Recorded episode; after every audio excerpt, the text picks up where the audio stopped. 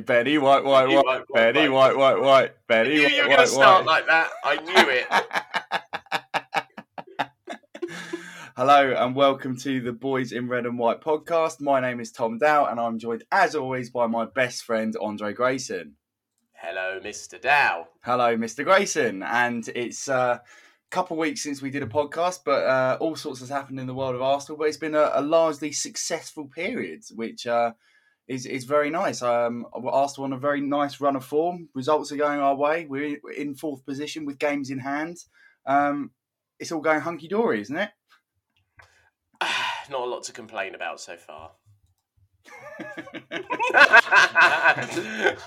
it's so hard. Right, we we we obviously talk every day, and most of our conversations are about not getting ahead of ourselves and trying to and trying to harbour our expectations somewhat. But it's it's so difficult at the moment because everything seems to be going our way.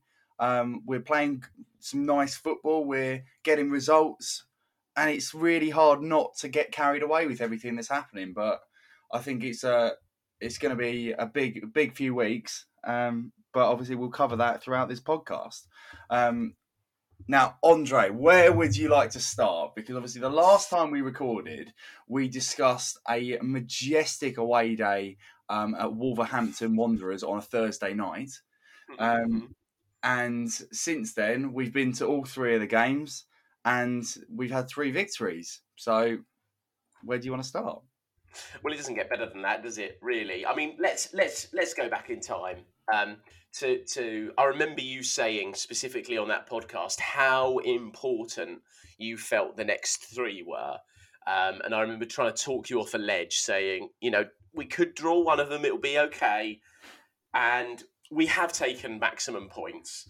I mean, if we just go back to Brentford, which feels like a lifetime ago, what I loved about it was I think it was the first time I'd seen us look like a team that knew they were better than the opposition and how to exert the pressure on them.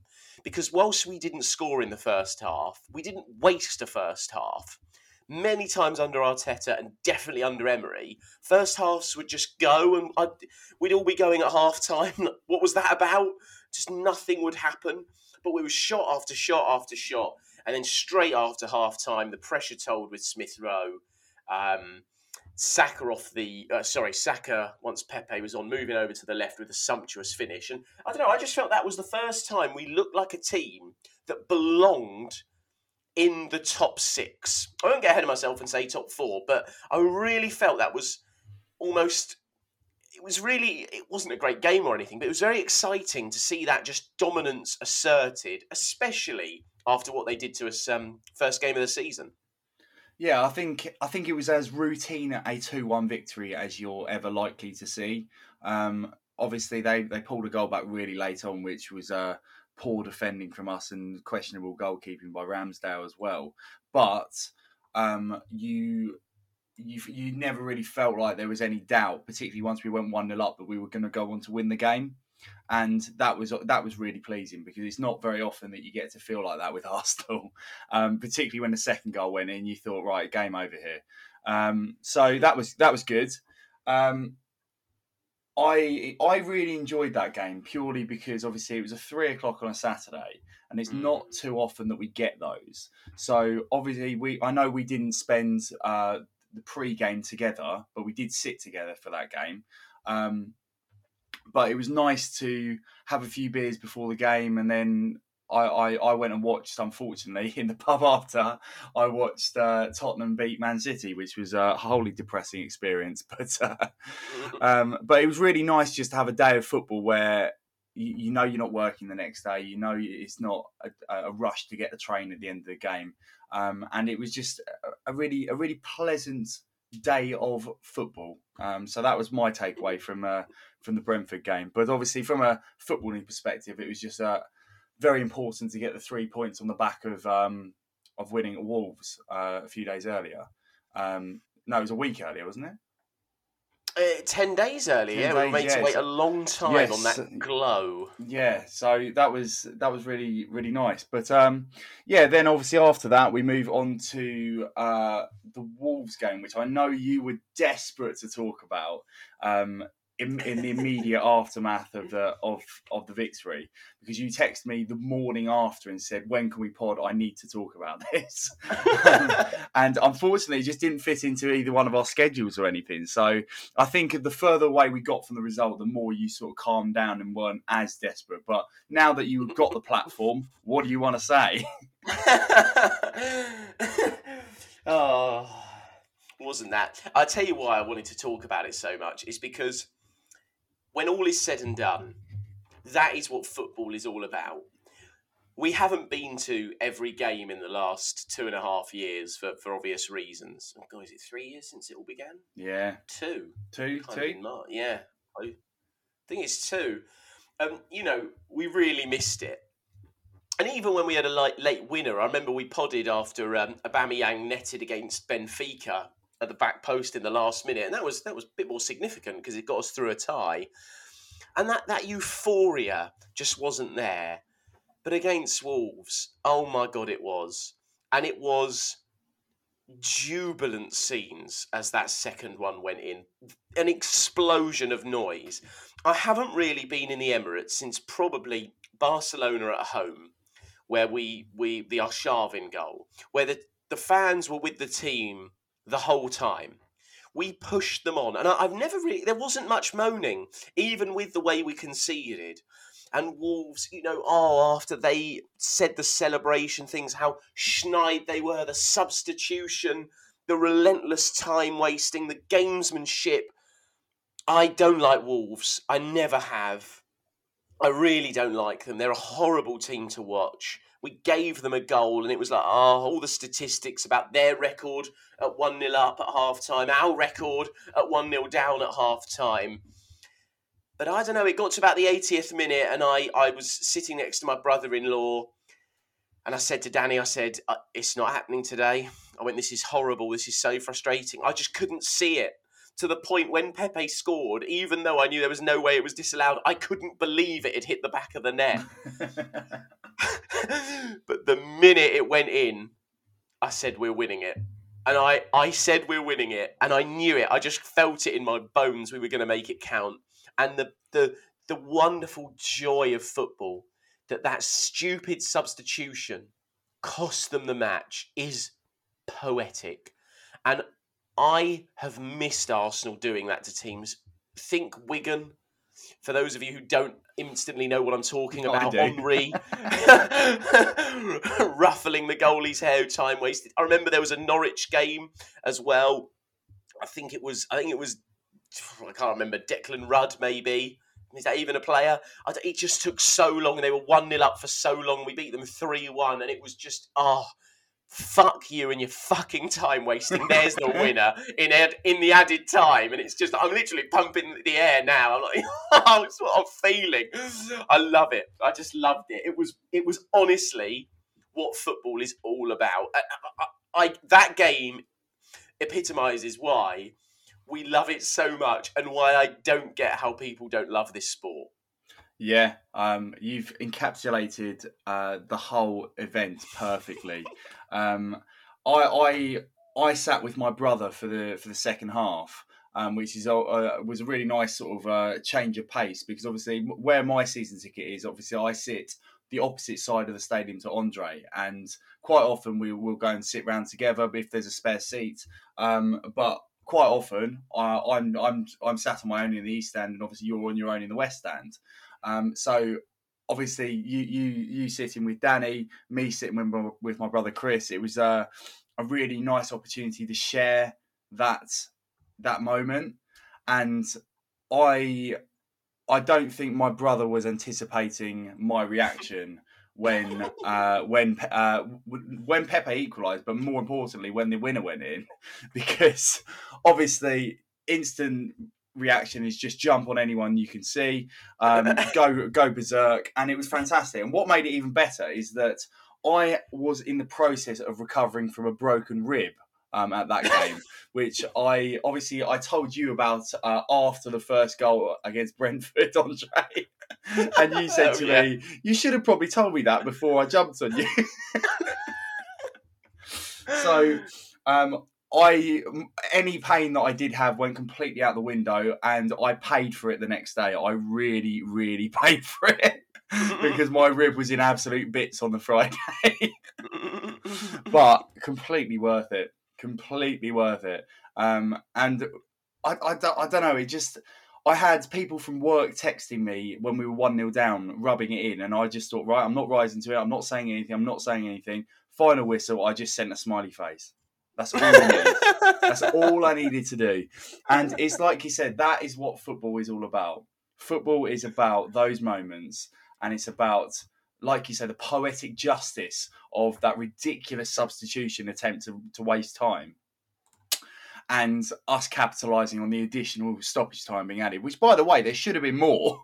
There should have been more than six minutes. I'm glad there wasn't, but there should have been based on the amount of time that Wolves did waste. And whilst we're on it, obviously you touched on it very very briefly about the uh, the Schneid comments about the the over celebration from our victory at Molineux from uh, specifically it was Ruben Neves and uh, Conor Coady that made the comments. And I Mhm. put on Twitter at the time uh, regarding Conor Coady well you shouldn't have fucking lost the game then you big baby. If you if you're that upset about a team celebrating a win an important win then you shouldn't lose the match then you've got nothing to worry about. So I, I it rankled me. It really rankled me. I'm over it because well, we've got six points from them this season. So fuck them. Oh, exactly, exactly. And I, I can't resist but think about the the pain of the season before, um, with the David Luiz red card and just Oh, yeah. how ridiculous that was. Um, and if you mirror those the home game against Wolves last season, where we were totally bereft of confidence, where we were all over the place, we got ripped to shreds by Neto and Podence. To, for us to be resilient, defiant, this team from a year on has come so far. It's actually incredible how far It, re- it has come. It really is. It really is, and I, I, I, I think the the fact we are where we are in the table, and I've I said to you before the Watford game, and obviously we'll come onto that in a in a little while. I said to you before the Watford game that really, if you look at the squads in the Premier League, we should not be in this in this hunt for top four. You look at what Man United have at their disposal, and obviously it's it's, it's a squad that's been thrown together that doesn't seem to have any cohesion. But realistically, we shouldn't be in the position we are. And it's a testament to Mikel Arteta, his coaching staff, and, these young players in our squad that we are where we are. Because it would have been very easy for a lot of these players to go to after, particularly after the start of the campaign with the three losses at the beginning. It would have been so easy for them to buckle and and and not recover from that. But obviously, we've seen a huge outlay in terms of um, the squad progressing uh, with departures. Obviously, we've got Aubameyang that have gone. Players like Kolasinac, who maybe were on the fringes, but were players that certainly weren't capable of f- filling in when needed. Um, and it's just it's just fantastic to see this squad developing as they are, and it's it's just such a likable squad. Uh, I, I like even players like Cedric. He's come into into um, the right back position with Tomiyasu being out, and no one's going to pretend that Cedric is anything more than he is, and that is a player who's coming in to fill a gap. But it's just so easy to get behind all of the players that are in the squad. Um, and he and he, I think, embodies that because particularly, particularly when we celebrated the third goal right, right in front of where we were in the uh, in the away end of Watford. Cedric was like front and centre, and, and he was just so into it. Well, And I with you, yeah, and he was right in there. And what what I loved about it was just like it's so easy for squad players to be um, distant and maybe not feel as part of it. But that's uh, that's another testament to Arteta that there's players that he does have within his squad he's able to bring in, do a role, and then feel really part of it and really pumped up when something happens. So that's uh that's obviously my little Cedric praise. well, But, you uh, know, you know, I, I'm desperate for him to score. every every game, just for our listeners, every game, Andrei's prediction is usually something about either a Cedric assist of some variety, or more frequently. a a Cedric gr- uh, daisy cutter, as you've described it on many occasions. Yeah, he's going to bang one in from 25 yards. It's a, it's only a matter of time. The thing is, would you rather? Here's a question for you: Would you rather shots comes out to the edge of the box? Would you rather Thomas Partey's hitting it or Cedric? Well, based on Mikel Arteta saying last week that you should see some of the shots he does in training. You, initially, you're thinking Thomas Partey, but I can't remember the last time he hit the target from outside the box. I have to say, you, you were like this on on um on Sunday. Obviously, we weren't sat together. I know we haven't talked about the game, but when he put that left one just past the post, I said, "Oh, all this time he's left-footed," because that's the only explanation I've got. Because it makes no sense with Thomas Partey. It makes no sense. Everything he does is magnificent. If you asked him to pass the ball from 25 yards, he'd do it perfectly. Why can't he shoot? It is insane. You ready for some stats? Um, I'm always ready for stats. Okay. Thomas Partey, and this was sent to me by my brother. Thomas Partey has taken 38 shots this season, 31 have been off target. No, He's I mean I can't actually picture. I can picture one against Tottenham that was on target. He's obviously scored a goal. I can, I can, I can't picture the other ones that are on target, but I can picture one uh, away at Everton that went into the upper tier. Um, it- but then someone's broken it down and said he's made 20 appearances too. So statistically, Thomas Partey, a defensive midfielder, boots the ball over the bar 1.55 times a game. and you know what? It feels it. Yeah. And the thing is, people still shout, shout shoot. But my favourite thing about that is whenever I'm with you and someone shouts it, you just shout, "Don't encourage him."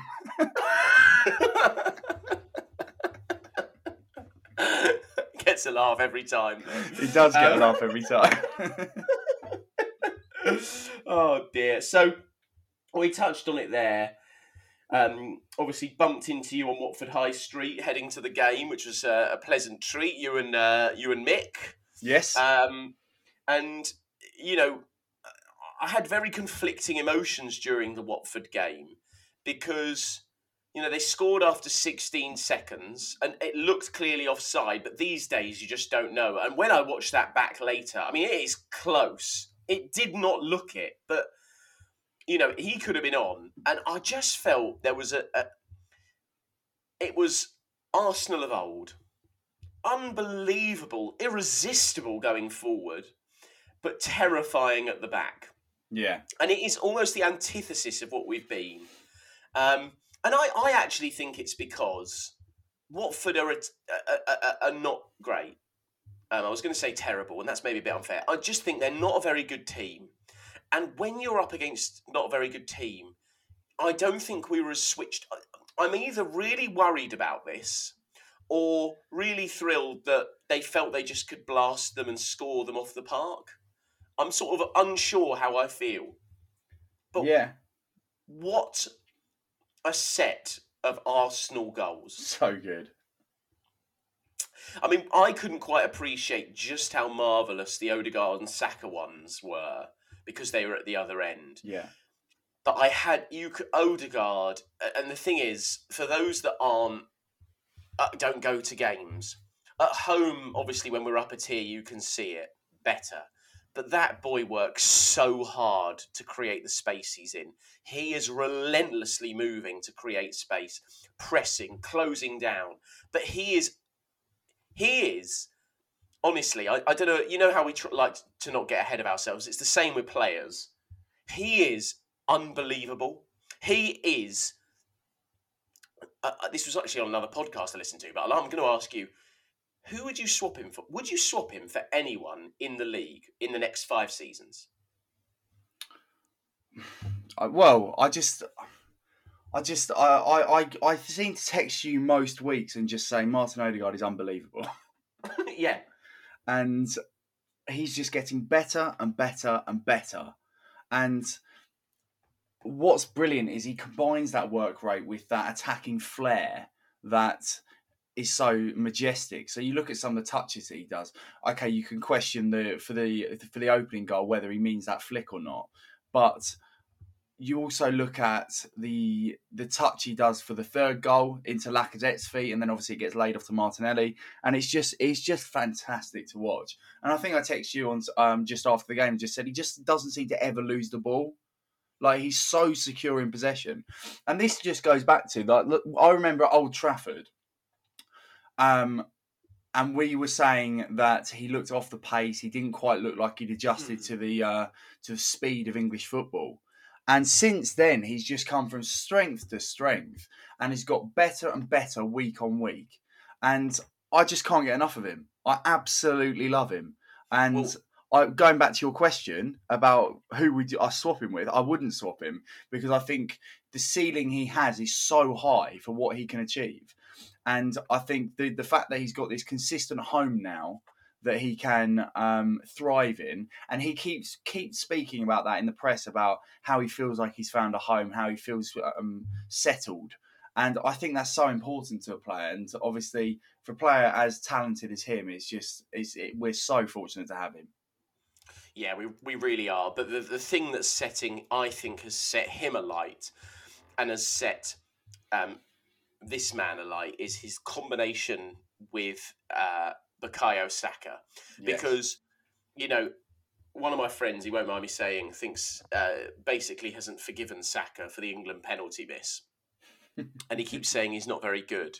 And every week after he inevitably scores or assists, I just send him a smiley face and and you know, but Saka and Odegaard is it, it, it it's not obviously this level. I mean, it's, it's football's so different now, but it is kind of a little bit Pires and Henry. Yeah, it's so different because positionally it doesn't quite work, and Saka's never going to score as many as Henry. Uh, well, I hope he does, but um, but but just the the way they combine quality players getting close to each other, combining, will always create chaos. And Watford couldn't live with it. And it was just wonderful. And it felt like we could score any time we wanted. And that almost sort of played into the sloppiness defensively. And I thought we actually were quite sloppy in attack. There were so many counters we could have made count more. But I think it's coming for this team. I really do. Um, and just touching on the third goal, I mean, when you play, when you're in form, when you when you're playing badly, um, you don't score that goal. It's all one touch. It starts with Arteta. With a brilliant pre-assist. We, we by the way, just to interrupt, just uh, just quickly, um, I've absolutely loved some of the reactions to that, and some of the newspaper articles from former referees saying that he shouldn't have been allowed to stand. I love it. Oh. We're back. We're bloody well back. well, I think judging by referees, I mean, what what can you say? Because we should have had a penalty yeah. yet again. Um, never mind. I mean, what's going to come first? Partey scoring outside the box or us getting a penalty? Interesting one. Cedric um, scoring. that's going to happen next week. You, you, you, you heard it here first.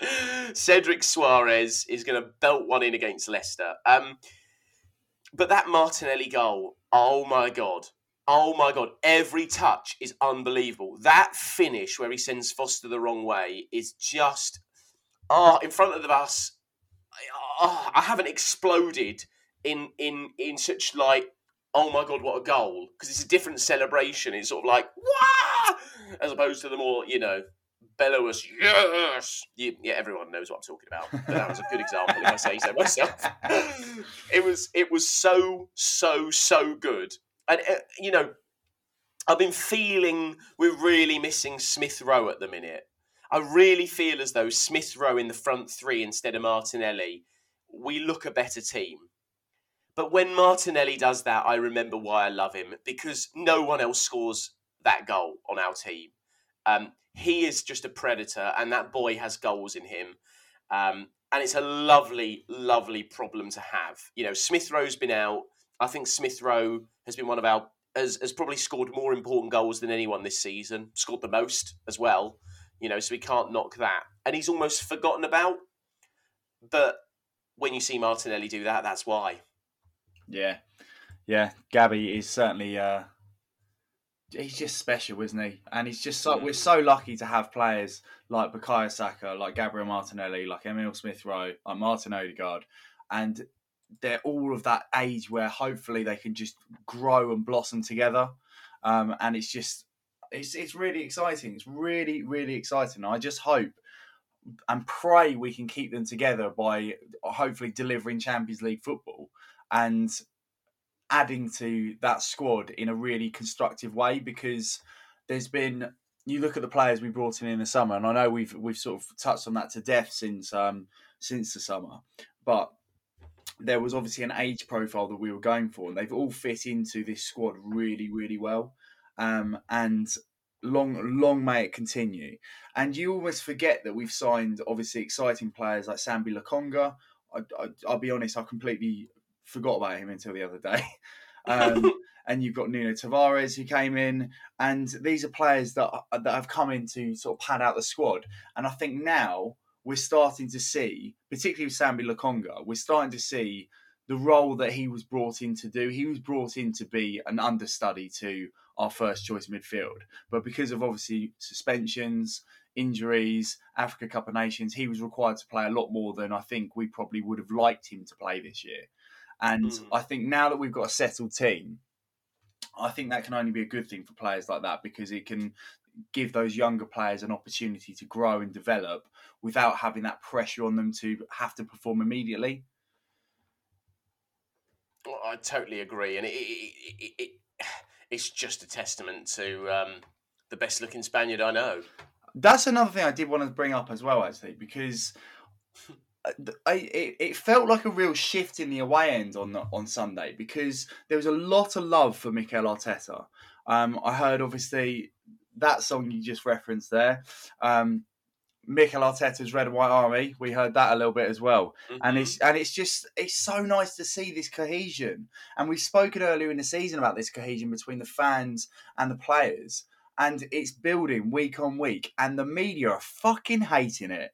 They are really, really hating it because I li- I listened to Talk Sport the other day, and they I don't know why I don't know why don't ask don't ask but I listened to it the other day and they were just pounding Arsenal after we'd beaten Watford and just saying Arsenal fans getting ahead of themselves as always, and I was just like I don't think in general we are getting ahead of ourselves because I think most of us have harbored expectations that okay, we're in a situation now where it's getting very nervy in terms of the running and things like that, and we're in a very good position. But I think Arsenal fans realise that this is probably ahead of schedule in terms of where we are at right now. And I think most realistic Arsenal fans understand that. And I don't think I, I think the press are just they're waiting for to, to implode. And I just hope and pray that we don't because it will be so, so nice to be able to just have that smug look on your face to be able to go, you know what, we haven't, we haven't fucked this up. We have not fucked this up. um, yeah. And it's still, I, I, think this is a hangover of like the latter Wenger years and obviously Unai Emery's tenure. Um, there's still that little thing in the back of my head that's saying, you know what, it's going to happen at some point. It's going to happen. It's going to happen. And the weeks keep ticking by, and we keep picking up wins, and it's not happening, which is mm. concerning me. I, I, know, I know. I'm still not daring to dream yet. No, you know, because uh, I've been texting you regularly about fixtures and, and what I think will be rearranged. I forgot Leicester have a game on Thursday. Massive. You know, which helps us a lot with a week to prepare. You know, I, I think that Villa, uh, Liverpool at home, you know, eh, eh, I hope I'm wrong, but I just can't see anything but a 2 0 loss. I hope we don't pour too much emotion into it, is my honest feeling. I would honestly say, to, if I was Mikel Arteta, free hit, guys. Yeah. You know, they are racking up the games, Liverpool, absolutely racking them up. We do not need to get emotional. We do not need a red card. We do not need an injury. Play it sensible. Play full throttle. Play to win. But we don't need to win that match. No. Fucking uh, uh, absolute bonus. Anything other than a sort of loss. Obviously, a point would be incredible. We should really do the business against Leicester. You just never know. I saw Vardy's out for a few weeks Yeah. as well, so that's that's a relief because if they were going to beat us, him scoring is always an extra dagger. I'm hating the look of this Villa away game. Hating every. It, it, it's got. That's the one I worry about. Yeah. And then eh, you know Palace away be tough, but who knows? Vieira, come on, mate. Do, it, do us a solid hat trick. Do us a solid, mate. Drop Gallagher. Um, um, but th- but then it gets quite interesting with fixtures because if Southampton beat Manchester City in the FA Cup, which is unlikely, that weekend, which would be our next game after Palace, becomes free, and of course Tottenham are knocked out as well. So it, it could well become the North London derby mid-April, which I quite like. I don't want that game in May because if they are in touching distance, the momentum that could generate, obviously we could kill them, but we don't need to go into that game with it being all on the line. No. Not at their ground. That would be uh, stresses me out. And we really, I mean, I'm really hoping Man U have got have got the magic in their boots from nowhere on on on Saturday. I think Man U win that. That makes a huge difference because they haven't got many difficult games left. Spurs. Yeah. Yeah, it's. I, I, I don't I don't want to do it. I don't want to I don't want to analyze the table. I don't want to analyze fixtures. It's just it's, it's so I- stressful. Yeah, I mean, I've had a look, and I really think everyone's got a similar run. And there's even things like Spurs' last two games are Burnley and Norwich, and either that means absolutely nothing, or that's two teams fighting for their lives. And it's almost like, but then sometimes I remember when Newcastle were down and they beat Tottenham five one. You just you can't predict how easy or hard these fixtures will be. Yeah, And all I can say is Arteta's coming up with game plan after game plan, making tweaks, making adjustments. We've got players in form. At this point, we just got to pray because if we if this team continues to grow and develop, if we keep seeing impacts off the bench like we got from Pepe and Eddie, and Smith Rowe comes back in, and hopefully Tomiyasu, you know, then I really think we can we can get this done. But even if we don't, the fact we're talking about this and it's you know coming up to the middle of March is beyond expectation, and I think that's that's my biggest takeaway from this season. We're, we're daring to believe again, and I think that's all we could have ever asked. Absolutely, absolutely. We are in a position we didn't expect to be in. Um, I'm sure if you go back through the podcast we recorded, um, neither one of us were optimistic of a challenge for top four, particularly after the first three games. And obviously, we've, as as many Arsenal fans, we've teetered on the on the whole Arteta in Arteta out argument throughout the season because obviously it's been very difficult at times to see um, the change if it's happening or if it's consistent enough. But you just have to look at our recent form. We've won eight out of the last ten games, and that just goes to show we're starting to get that level of consistency that previously we we haven't had. And I think there will be dips because this is a young squad. There's going to be dips. It's not going to be smooth sailing. And I think we just have to remember this high that we're on at the moment when the chips are down a little bit because there's there's something brewing here. There's something special you feel within this squad, and it's uh, hopefully going to see us home. But we'll, we'll- just have to wait and see. Uh, obviously, Leicester on uh, on Sunday, which you've uh, you've touched on. Um, I, I, I do think you should share with our listeners your uh, conundrum for Saturday night. Actually, What's my conundrum? your conundrum, the one you asked me off air about. Oh right, I totally forgot because I was lining up a quiz question for you. Yeah. Oh, I can't wait for the quiz question after this. um, no, I was gonna, I was gonna ask you. Um, well, I did ask you. You know, I, I'm, I'm living around the corner from Borehamwood. They took, a, they took a bit of a beating last night away at the hands of Ryan Reynolds Wrexham. that was fun to say. Um, and they've got Chesterfield, top of the table clash, and, and Borehamwood's uh, striker from last season, Kabongo Tshimanga, uh, left in the summer for Chesterfield. Um, it's very much a six point um, clash kicking off 10 minutes before the Man U Spurs game. And, and, you know, I'm undecided whether I'd enjoy that more, a high standard National League game, or put my through the stress and, and you know, pain, um, inevitable pain of, of Man U Spurs. I could watch neither, of course, and spend time with, you know, friends and family alike, but um, I suspect it's the between wife. those two options. we'll see whether she listens. Um, I'll make a comment here. If you listen to this, um, we'll do something instead. Let's see what happens. Um, Put- the ball firmly in her court, so she has to listen, and then she gets a nice night on the town. But if she doesn't listen, you'll go to Boreham Woods, yeah. well, the thing is, as well, these headphones I'm li- I've got in cancel out noise. Could be in the room. She could be in the room. Oh dear, very funny. So yeah, what, what do you what would you recommend? I would recommend going to the Boreham Wood game because I just think there's too much stress for us within the Man United Tottenham game. So I would suggest go to the Boreham Wood game. Um, but I wanted to talk to you about what you were doing this weekend because obviously I've got a very, very special weekend lined up as uh, as you as you well know, Andrei. So I'm gonna just gonna share that. So it was my dad's seventieth um, about a week ago, and my dad has always, uh, for some reason, decided that he is a Hoffenheim fan uh, in the Bundesliga. So he's always just had an affinity with this side just because I think because it's a really small town. I think only about 3,000 people live there. It's really, really tiny. But they're obviously in the top tier of German football. And my dad has always said, right, one day, me and you, Tom, will go there. We'll go there. And I thought for his 70th, I'll see if I can figure out how to do it. But particularly with COVID restrictions, it's very, very difficult. But I have planned it.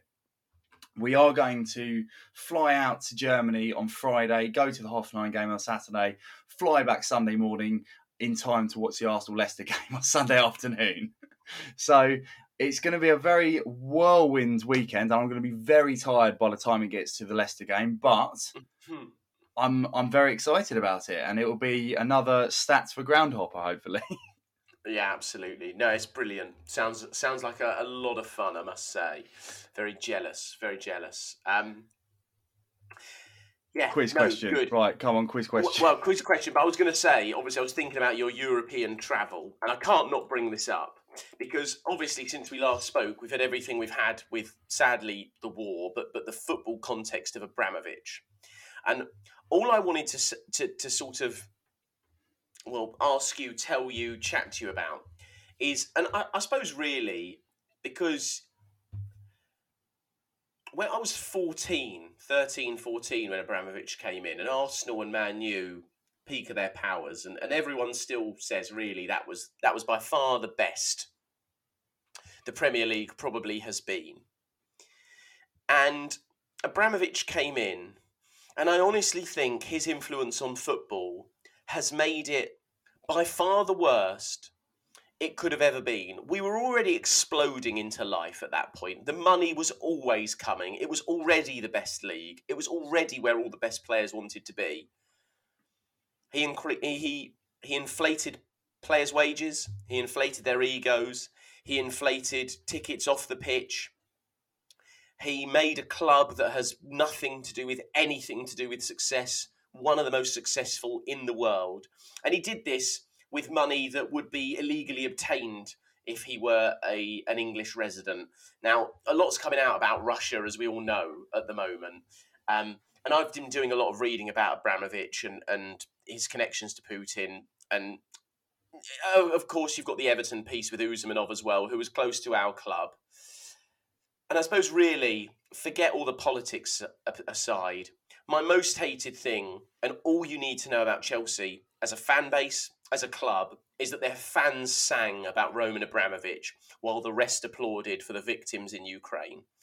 And I feel like that sums up everything that's wrong with football, to be honest, because to have someone who's had that influence in a way that is so damaging to, to you know, people like you or I, if we were Russian, to have influenced our game and put them at the, the, the sort of made them the number one London club is heartbreaking and it always will be. And I hope he gets out of there and I hope they get given someone they get the worst owner in the world and return back to what they, they deserve to be. I mean, really, I do. Nothing would give me greater satisfaction. I, I, I hate Tottenham because we're trained to hate them and it's just a rivalry. But Chelsea are the worst club in the fucking planet. So, you know, I just wanted to get that off my chest, clearly. But, you know, you, you got any uh, opposing views to Chelsea? You want to back them up at all? not not even not even a little bit.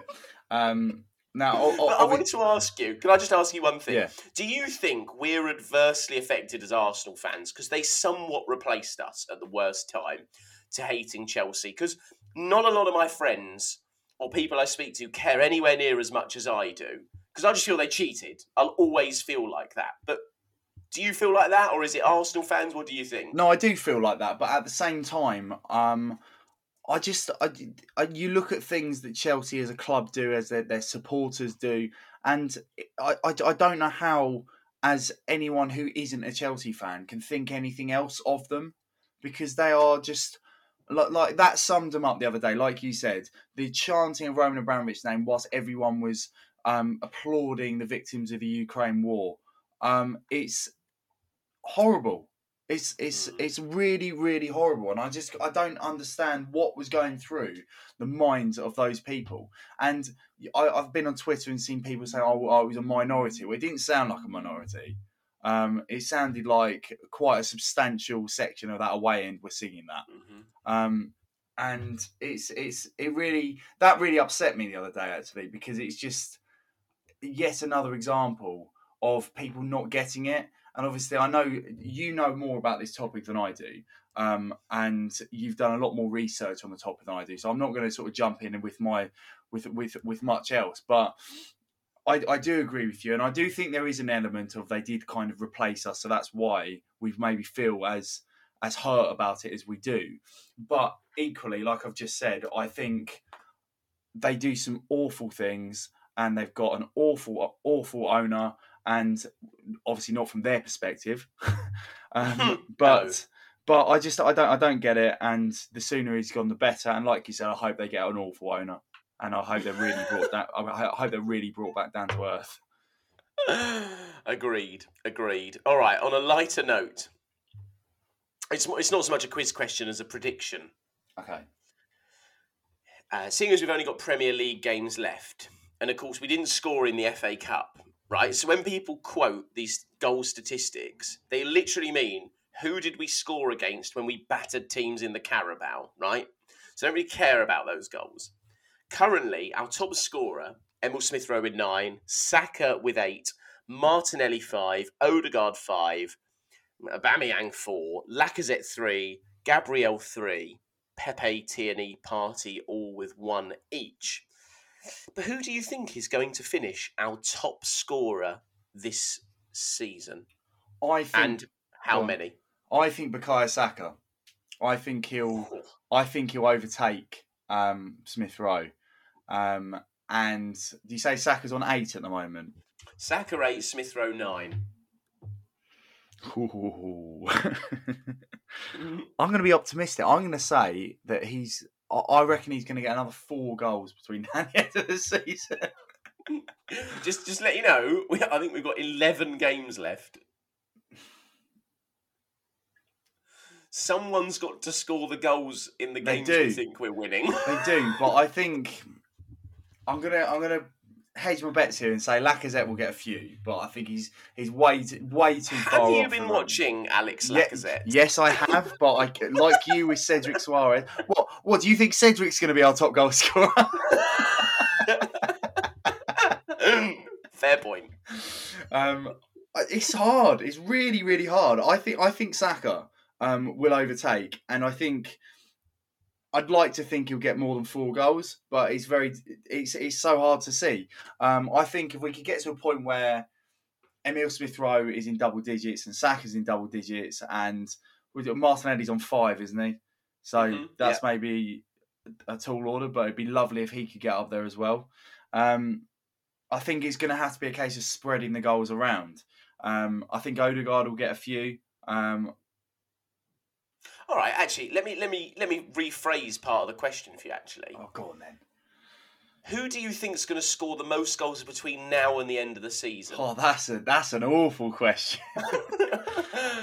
um, Cedric. no, you can't have my answer. um, I think I've got a feeling it might be Martinelli. I think he's going to go on a bit of a run. I think that goal on Sunday was uh, was was the one for him, and I think he's going to go on a bit of a run. So between now and the end of the season, I'm going to be optimistic and say him, and he's going to get dropped on Sunday, isn't he? All right. Well, I'm gonna, I'm gonna, I'm gonna stick with what I believe in, which is I think um, Emil Smith Rowe will finish our top scorer, but I think, I think Lacazette will get one, and it, it he'll he'll notch another five.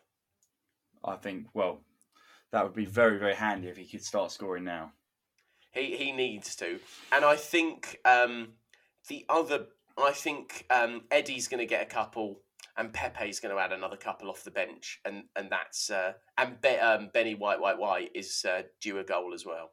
He is. He is. Um, it'd be lovely if he could get on the score sheet, given the uh, the new song that he. Uh, he I have to say, when he when he hit that volley, I thought it was going in, um, and I was so excited to sing about Benny White White White. I it would have gone off. I love it. I love it. I love football. I, I bloody love football. Oh dear. Okay, on that on to note, next. on to the next. On that note, um, we'll bring the podcast to a close. Andrei, it's been a, a pleasure as always. I really just love doing these podcasts with you. And uh, although we sometimes struggle to fit in times to do it, when we do, it's always so much fun to do. Absolutely. Same to you, my friend. And uh, yeah, on to Sunday. Up the Gunners. Up the Gunners. up the Gunners. Thank you very much for listening. If you'd like to see what we're up to on social media, which is uh, fairly inactive, I must say, but we'll, uh, we'll work on that, um, then you can check us out on Instagram, Twitter, and Facebook by searching for the Boys in Red and White. Thank you very much for listening, and goodbye.